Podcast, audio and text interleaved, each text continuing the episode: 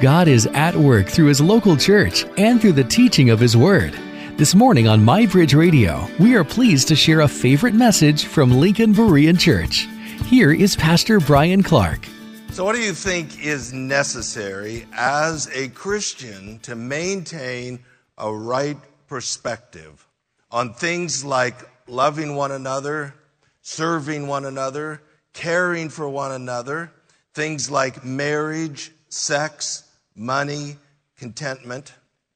According to the writer of Hebrews, we cannot ever lose sight of the fact that the life our souls long for is found outside the camp.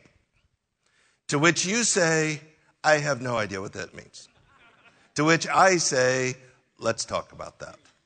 It's very interesting how similar the book of Hebrews is to the book of Romans, in the sense that you have this wonderful, deep, rich theology of salvation by grace through faith. And then you get to the end of it, and it's almost like there's kind of this random, miscellaneous list of things that reflect the outflow of that theology in our lives. So last week in chapter 12, there was this reminder, kind of a review of the book of Hebrews, that when we came to Jesus, we didn't come to Mount Sinai, we came to Mount Zion. So it's the new covenant, not the old covenant. So the end of that is, since we have received on the basis of God's grace a new, unshakable kingdom, then we should live like it. That's how chapter 12 ended, and so chapter 13 then starts to talk about that with kind of this seemingly random list. Verse 1, let love of the brethren continue. So this is the Greek word phileo for love. There's a couple different Greek words in the Bible. I think oftentimes the difference between the terms is exaggerated. They're both really strong terms. What's unique is, in first century Roman culture, the strongest bond was the bond between brothers. Because women and children were so devalued, in their minds, it's kind of like the idea of a band of brothers. The strongest love was between brothers in a family. Now, we don't necessarily see it that way, so just run it through your own grid, whether it's your love for your spouse or your children, whatever makes sense to you. It's just this strong commitment, this love commitment to family. Love not defined so much as an emotion is defined by a commitment of your will. We're in this together, and we're going to get through it. That's the idea of verse 1. Verse 2, do not neglect to show hospitality to strangers, for by this some have entertained angels without knowing it. So again, the whole idea of hospitality in a Roman culture, very different than what the word means to us. This doesn't mean invite your neighbors over for supper. The idea of hospitality was a reminder that in an ancient culture, they didn't really have hotels and motels. They did have occasional inns, but they were rare, they were very expensive, and generally speaking, very immoral. Most people wouldn't stay in the inns. So there was a real high value on hospitality. When people traveled, they had to stay with someone. So we learned in chapter 10, these Christians have been dispersed from their homeland because they're Christians. They were undergoing persecution, and so they're trying to find some place to relocate. So the churches met in homes. So when people were there in the homes, there was a need to make sure everybody had a place to stay, everybody had food to eat in the process of trying to relocate. So that's the general idea of hospitality here. In that culture, with the persecution becoming greater and greater, if the Christians didn't look out for one another, they simply weren't going to survive. Now, the idea of stranger is not a random stranger. It has the word phileo in the word. So it's a stranger that's part of the family. So it's the idea that this is a Christian who somehow has been dispersed, is coming through, whatever, and as a member of the family needs a place to stay and to be cared for in the process of relocating. The second part of the verse is very interesting. For by this, some have entertained angels without knowing it. Now, again, it's very interesting. There's some commentaries, very much like the cloud of witnesses in chapter 12, verse 1, who just immediately make a statement, this doesn't mean you've entertained angels, and then they go on. And it's like there's just this unwillingness to kind of embrace some of the mysteries of our faith. I think the text is just kind of plain and clear. It means what it means. There are examples of this in both the Old and New Testament. The classic example would be Abraham in Genesis 18, where he entertained guests for supper. Turned out two of them were angels. One was what we call the pre-incarnate Christ, Jesus in the Old Testament. So the idea is that typically, if you go back and study those encounters, the angels were messengers who brought messages of blessing. And so the idea is that we're in this together. We should love one another. We should care for one another. You never know. The one you're entertaining may actually be an angel in human form, and typically what they're delivering is a message of blessing, and you don't want to miss that. That's the idea of verse 2. Verse 3, remember the prisoners as though in prison with them, and those who are ill-treated, since you yourselves also are in the body. So these are not prisoners because they stole something. They're not prisoners because they killed someone. They're prisoners because they're Christians. We had this in chapter 10. Persecution is beginning. They're starting to arrest Christians. And so that's why the text says, as if you're one of them, as members of the body. The idea is it could be you tomorrow. So there has to be this commitment within the Christian culture to take care of one another, because tomorrow it may be you in prison, and that's what you will need. Now again, in a first century Roman culture, prisons were very different. Prisons were not there for people to serve out a sentence. That's just not what they did. Prisons were there where people were held until trial. Everybody in prison was just waiting for their trial. As a result of the trial, they may be executed, they may be banished, they may have a debt, like a debtor's prison, in which case they'd often be sold into slavery. They might just be released, but they're all just waiting for trial. Because of that, there just wasn't much care. So maybe bread and water, but oftentimes even that was neglected. So it was understood if you had someone you knew, a member of your family, a friend, whatever, in prison, it was necessary to make sure they had food, they had clothing, they had their basic needs met, or there was a real possibility they simply die in prison. So again, in chapter 10, we had this, that when Christians visit their fellow Christians in prison, they are, in a sense, outing themselves. They are identify themselves as fellow prisoners, and there was a fairly high likelihood they could be put in prison themselves. So it's a very courageous act, but a necessary act to take care of one another.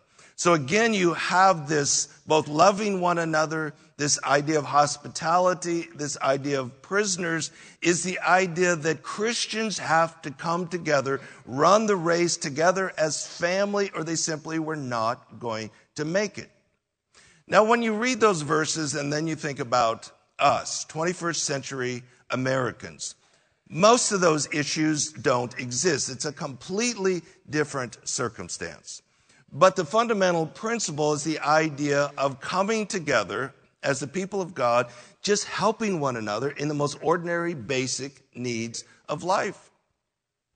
So that's kind of the expression of what these verses are talking about. It's difficult enough to be a Christian without Christians fighting with one another. There has to be a coming together across the community and taking care of one another.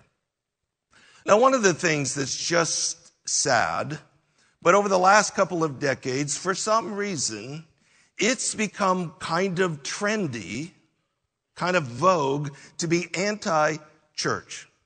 Now, when I say that, I'm not referring to the secular community. By and large, the secular community just leaves us alone. We're talking about fellow Christians, that for some reason they find it fashionable to throw stones at the church. They just kind of become anti-church. They seem genuinely surprised that there are imperfect people in churches. That's like being surprised that there are sick people at a hospital. The claim has never been that we are a gathering of the self-righteous. Just the opposite. The claim has always been we are sinners and misfits and losers made right by the power of Jesus. There's always going to be issues with people. That's just the way it is. But it's also true, we're talking about people that have been redeemed by the power of Jesus, radically changed. There has to be an understanding, hey, we're not perfect, but we are the church. We're the redeemed. It's hard enough to be a Christian without Christians fighting with one another. We come together in order to run this race together. That's the heartbeat of those verses. Kind of a shift then in verse 4. Marriage is to be held in honor among all, and the marriage bed is to be undefiled. For fornicators and adulterers, God will judge. So in a first century Roman culture, marriage was not valued. Marriage was highly devalued. Because of the devaluing, again, of women and children, primarily it was believed that the role of a wife was to have children and take care of the home.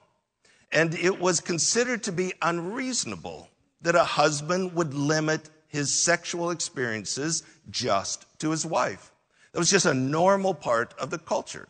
So now as Christians, God is calling them to a different way, to a higher standard, rooting it back to Genesis chapter 2, that this is something holy and sacred. This is meant to be a picture of the love affair between God and his people and Christ and the church, and to recapture the value that God puts on marriage.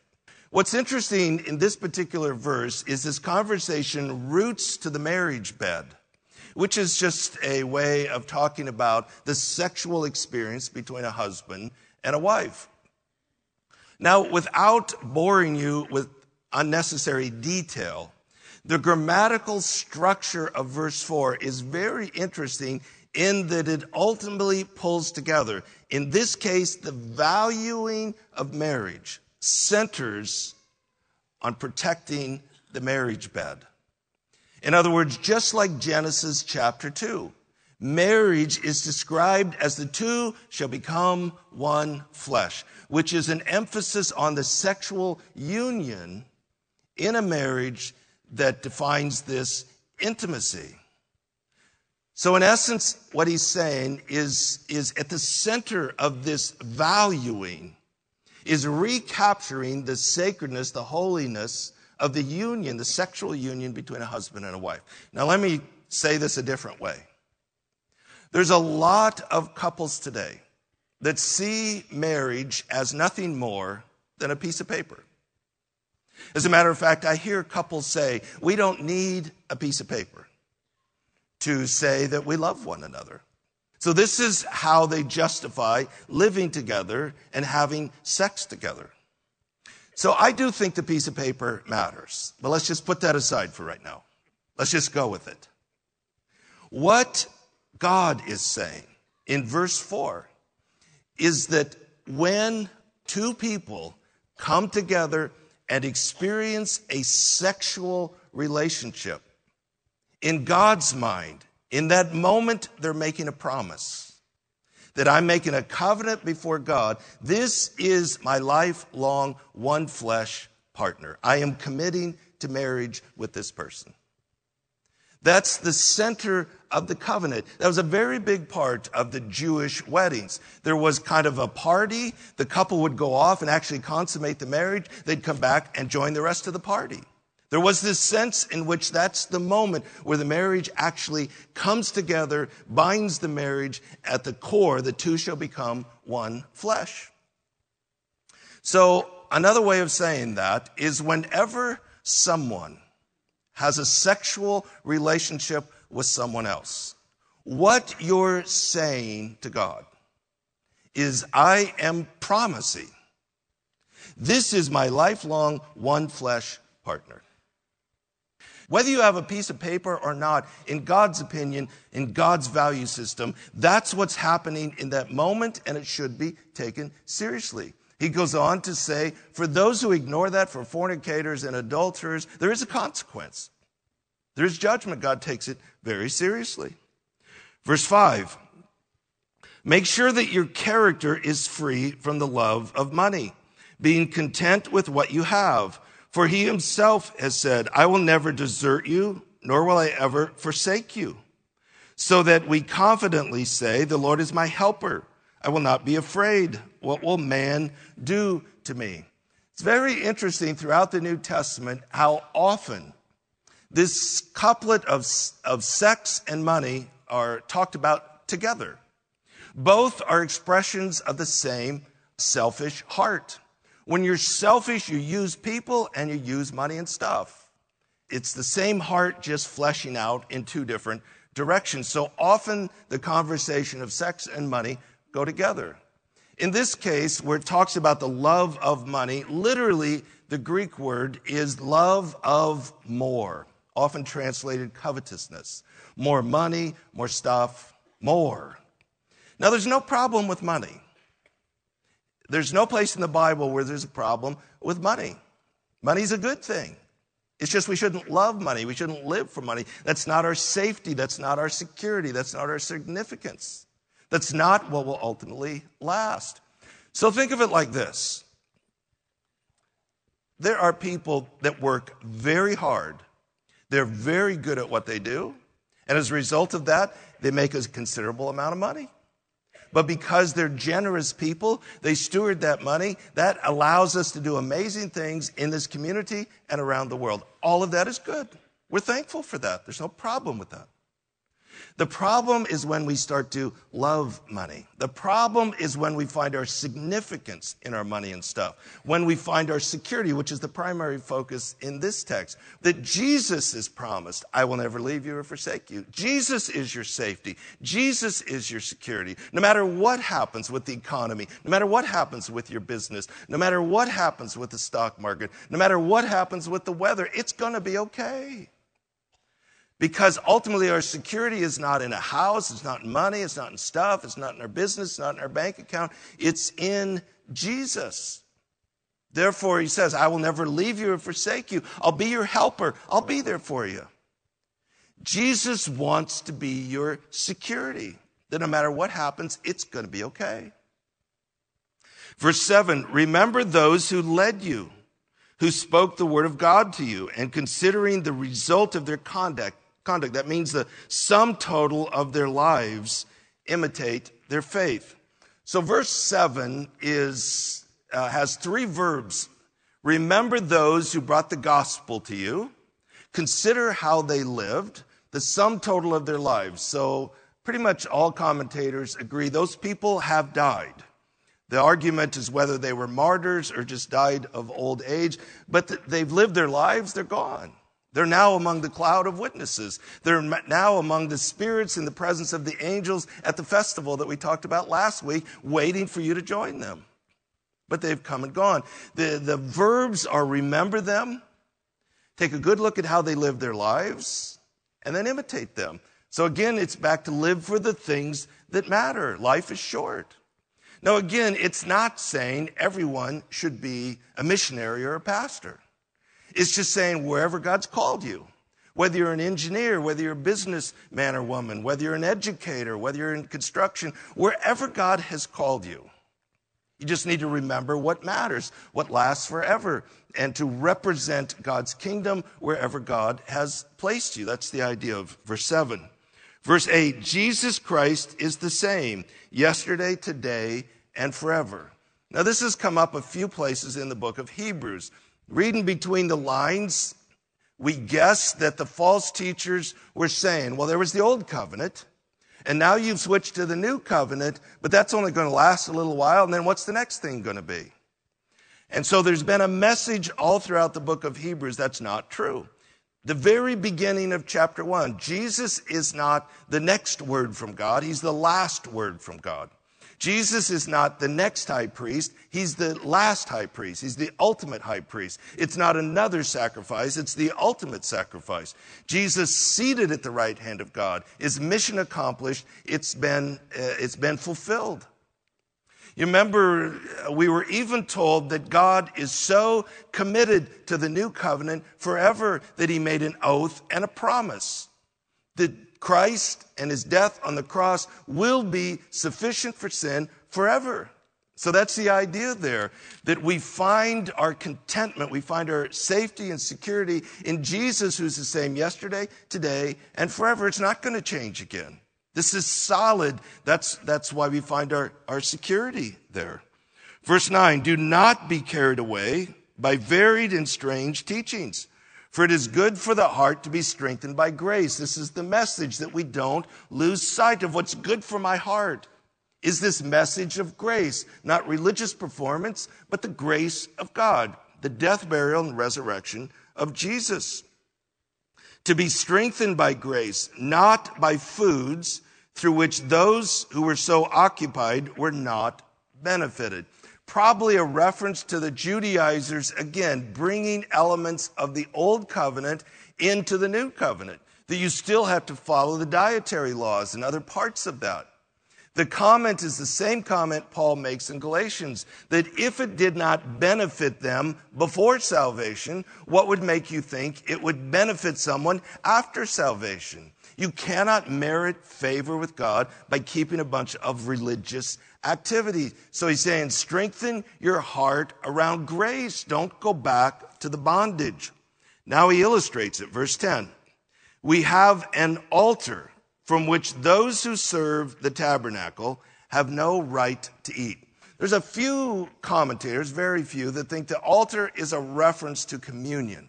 But that makes no sense. If that's what it was, he would be reestablishing the very thing he's arguing against.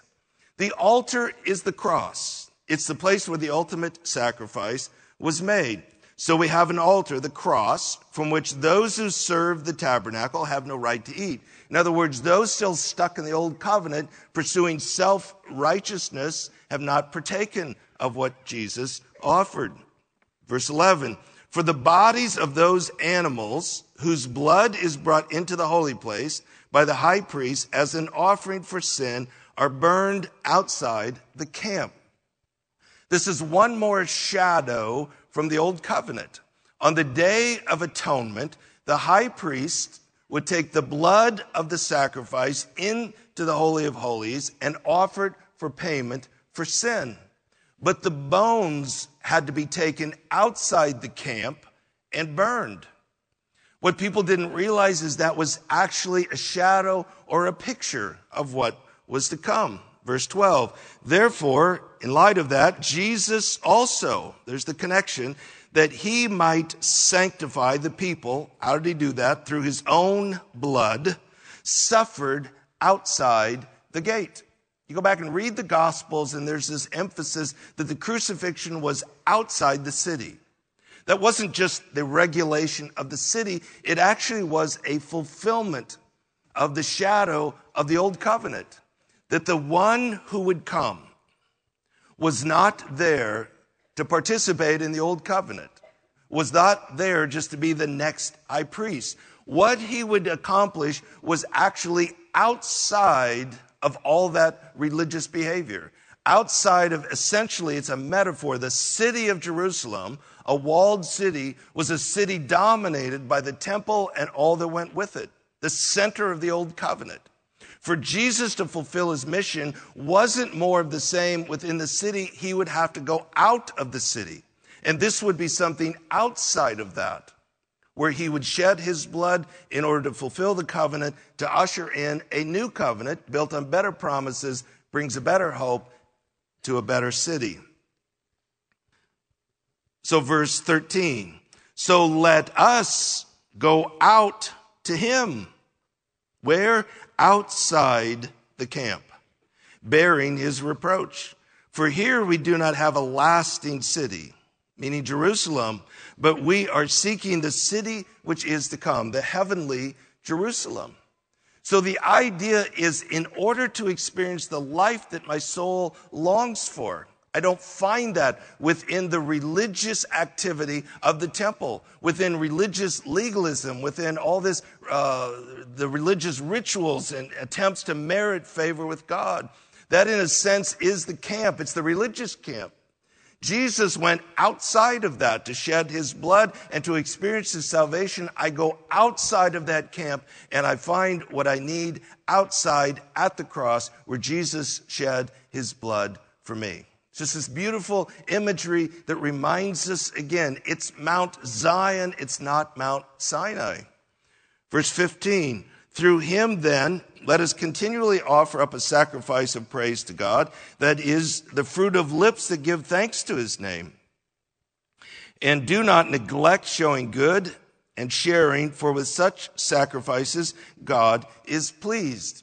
So what is the sacrifice of the new covenant? It's living out this new truth in our lives, this wonderful message of grace. So with hearts of thanksgiving, we praise God and we serve. We live out this newfound faith in Christ. It's very interesting to me that in Galatians, in Romans, now in Hebrews, anytime the conversation moves to living out our faith, loving one another, caring for one another, serving one another, there is immediately this concern that we're going to turn it back into religious bondage.